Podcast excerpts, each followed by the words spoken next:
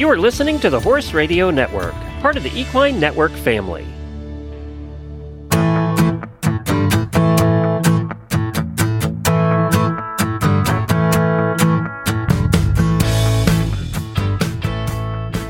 Welcome to this episode of the Disease Du Jour podcast on senior horse research with Dr. Amanda Adams. I'm your host, Kim Brown, editor of Equimanagement, along with my co host, Carly Sisson, digital content manager of Equimanagement. The Disease Du Jour podcast is brought to you in 2023 by Merck Animal Health. Adams has a PhD in veterinary science with an emphasis in equine immunology from the University of Kentucky. She's an associate professor at the University of Kentucky's Gluck Equine Research Center. Adams is also adjunct faculty at Lincoln Memorial University College of Veterinary Medicine in Tennessee. She completed a Paul Mellon postdoctoral fellowship in areas of immunology and endocrinology at the Gluck Center. In 2019, Adams was named the inaugural Mars Equestrian Fellow in recognition of her expertise in equine science and dedication to creating a better world for horses. Adams was then tapped to provide mentorship to the inaugural Mars Equestrian Scholar, a doctoral scholarship program designed to engage and train future leaders in equine science.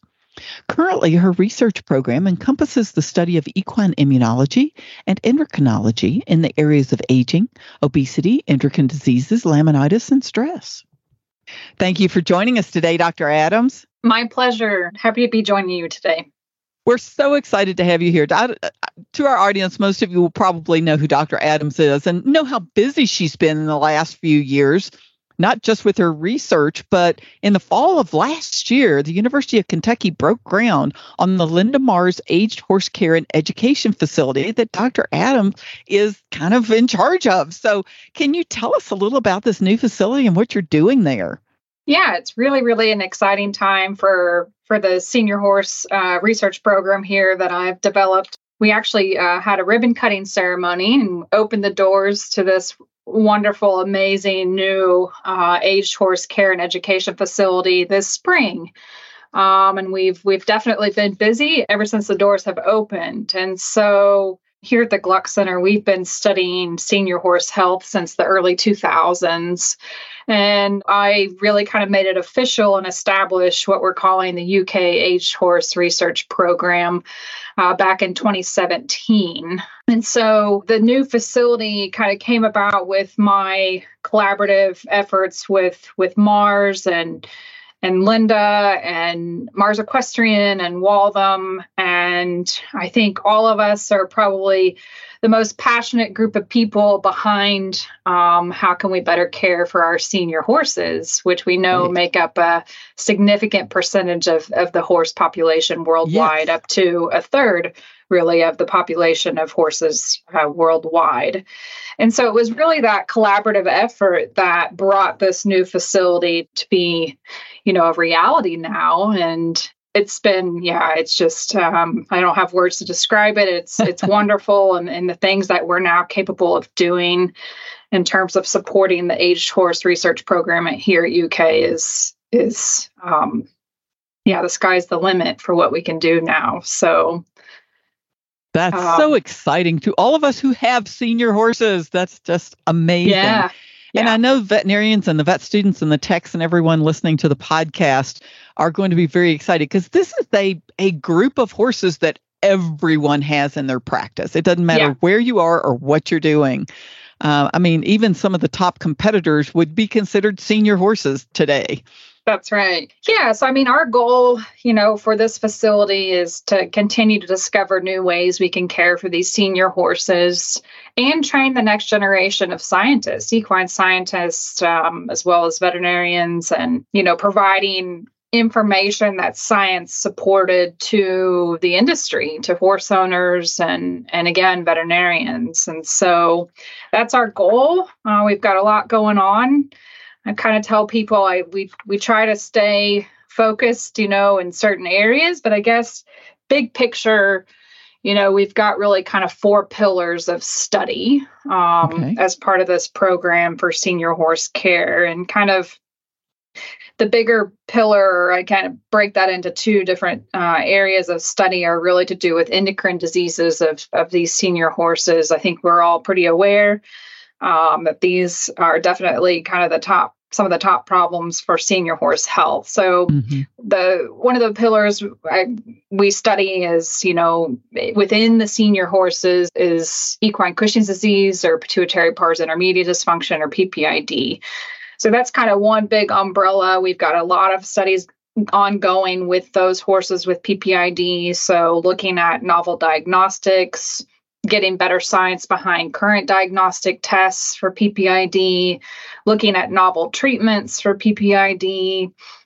And then, how do we manage these horses with PPID nutritionally? Because a lot of these PPID horses have muscle atrophy issues, are insulin dysregulated. And so, my program is really to help kind of support some of the science behind how how do we manage these horses with PPID. And really the you know the million dollar question there too is we know what PPID is, but what causes it?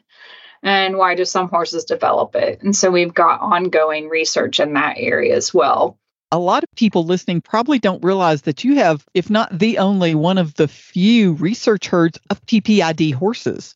Yeah, we do. Very fortunate. So where the new facility is located is is at our Woodford County Farm or C. Oran Little Research Farm, which is part of the College of Ag, and we have about 100, 100 acres um, that are dedicated to supporting just the senior horse herd part of my program here at UK. And so we have a number of horses, yes, that are PPID, that are also PPID and insulin dysregulated.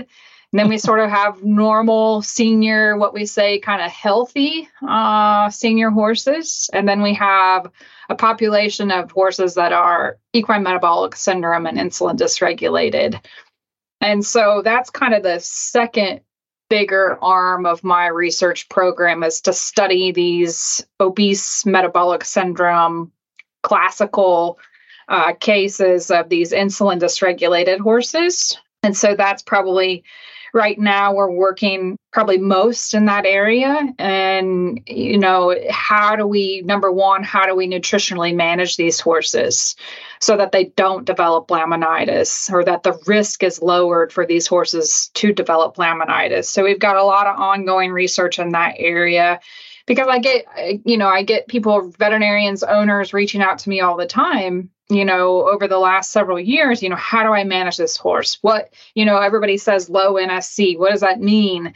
And so it was just frustrating to me not to be able to really give science supported recommendations. And like, we know it has to be, you know, 9% NSC for these horses to have, you know, insulin, lower insulin responses postprandially to different diets. And so that's what we're trying to do. We're trying to generate science behind nutritional management of horses with insulin dysregulation.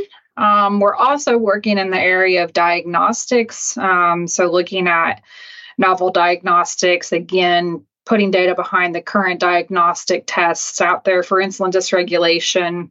Also, working with collaborators around the world to look at novel pharmaceutical treatments as well uh, for insulin dysregulation. So we've got a lot ongoing with these metabolic syndrome, insulin dysregulated horses. And sort of so the third arm of my research program is really to understand the impact of stress on immune and metabolic responses in horses. And right now we're focused on transportation stress and how that impacts these responses. And we've we've done a couple of transportation studies now and some of those publications are coming out and being published as we speak. So that's been really interesting. And then sort of the fourth pillar of studying for the you know, my program here at the senior horses is really just like kind of say it's sort of looking at general health care questions.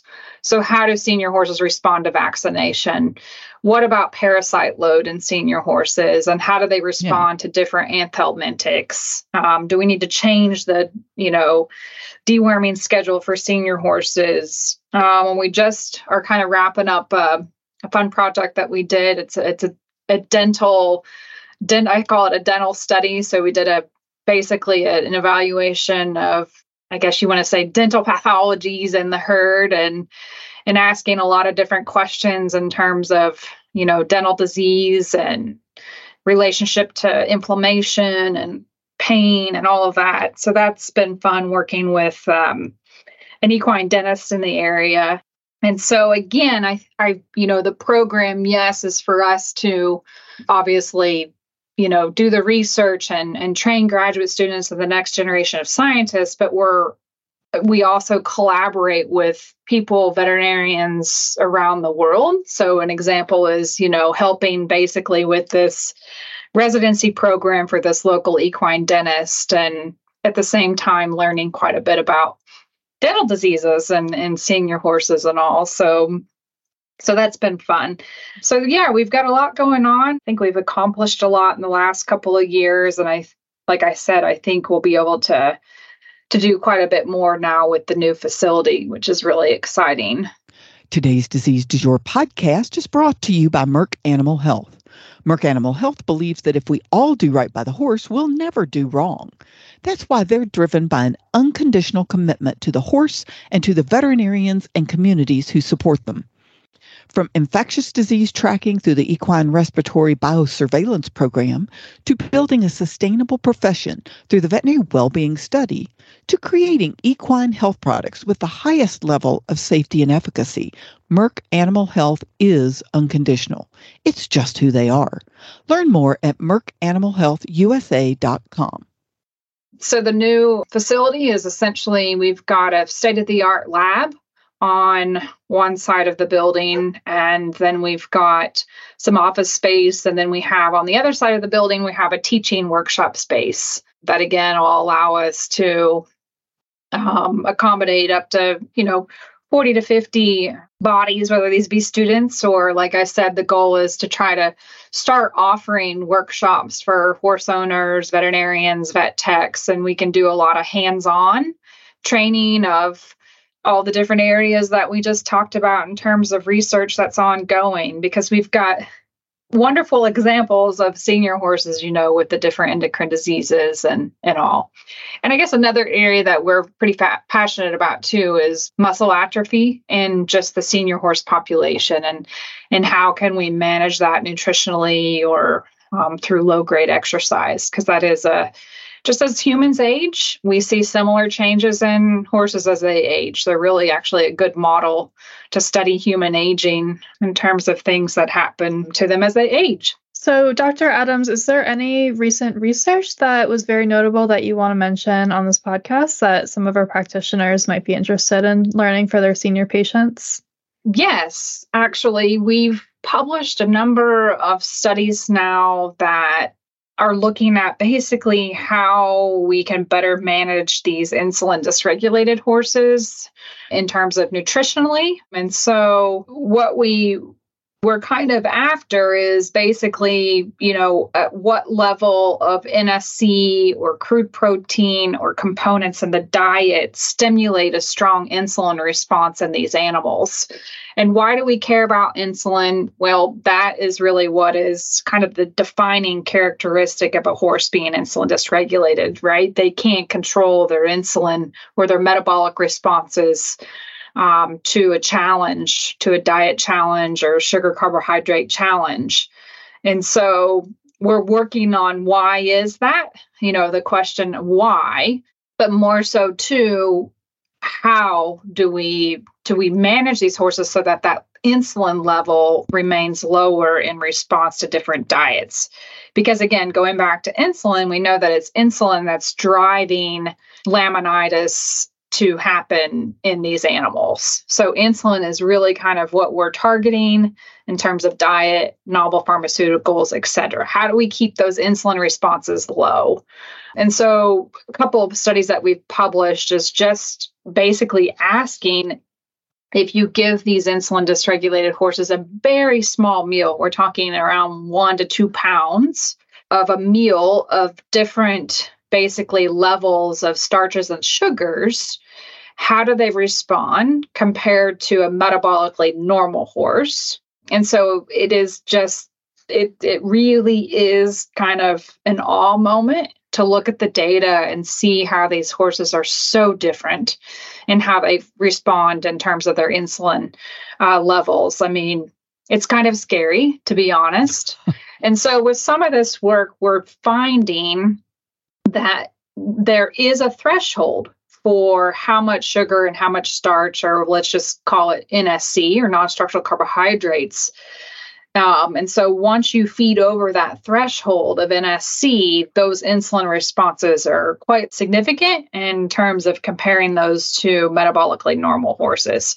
So we've got two papers that are recently published in Equine Veterinary Journal that kind of go a little bit deeper in, into that story, um, which is again kind of scary. But I guess my point being is that nutrition is a really powerful tool to help manage these horses and to help lower the risk of these horses to develop laminitis. And so, and we now have, you know, science behind trying to help identify that threshold of NSC. So that that research was all done in feedstuffs and now we're looking at basically how do these horses respond to different forage types and the level of NSC in the forage? Because that's how we want to maintain horses in general right? Mm-hmm. We want them to be on a you know a good foundation of, of forage and you know limit all possible concentrates etc and so what we're working on now is to kind of basically put science behind the thresholds of NSC in forage with these horses. So that's really exciting um, we're excited to to get that research kicked off and we're also, we just wrapped up a study that is looking at over a 24 hour period. And so these horses are out in their semi dry lot paddock spaces, and we're just looking at their metabolic responses over a 24 hour period. In these insulin dysregulated horses compared to metabolically normal horses, because we want to know what's driving sort of the natural insulin response to these horses to consuming pasture essentially. And so I always get the question too, when is it safe to turn my horse out when the sugars and starches, et cetera, are lowest in the grass? And so we're trying to put science behind that so that we can give really good recommendations for when it's quote unquote safer um, to turn these horses out with insulin dysregulation. So those are some kind of recent areas of research that we're focusing on. And I guess my message to probably veterinarians and vet techs listening you know don't just assume do the diagnostic testing when you're trying to understand what i call metabolic type of the senior horse so, do the appropriate diagnostic testing along with looking at clinical signs of disease if you're trying to identify horses, senior horses with PPID or insulin dysregulation. Don't just guess, you know, do the do the diagnostic testing.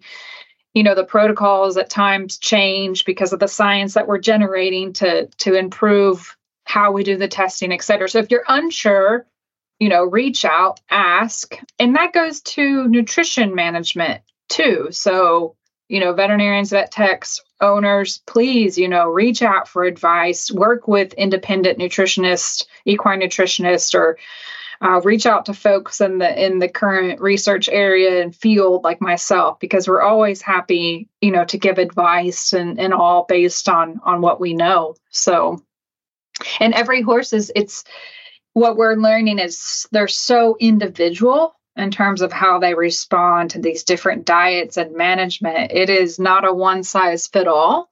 So you need to treat them definitely as individuals. That's such great advice for all of our practitioners that have senior horses. I'm just wondering is there a way for veterinarians to know when your facility releases new research and where they can go to learn more about the work that you're doing? Yeah, so we've actually just put together a new website. So they can go to www.seniorhorsehealth.com. And we're trying to stay up to date with putting our publications out there, putting out lay articles that we publish and podcasts like this where people can, you know, read all about what we're doing and got some extension fact sheets and all so and it has all of our contact and and give you a little bit more information about my program.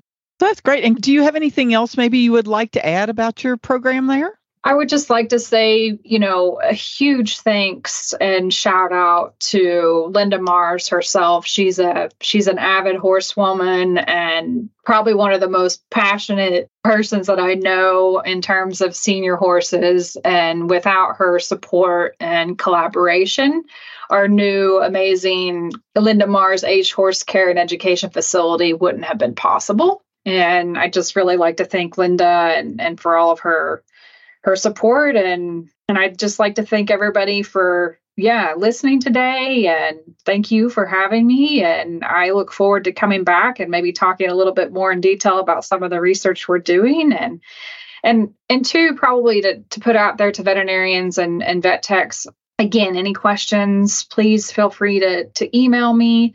Also I should be careful when I say this at times we're looking for donation horses um, with endocrine diseases.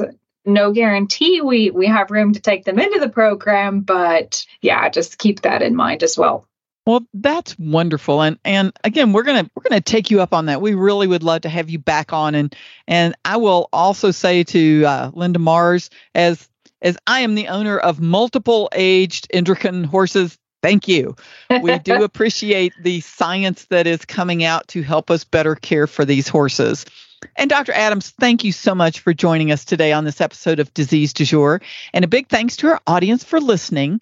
And we want to thank our sponsor, Merck Animal Health, who gives us the opportunity to have these discussions. And if you have any questions or suggestions for the podcast, send an email to me at kbrown, that's the letter K Brown at equinenetwork.com.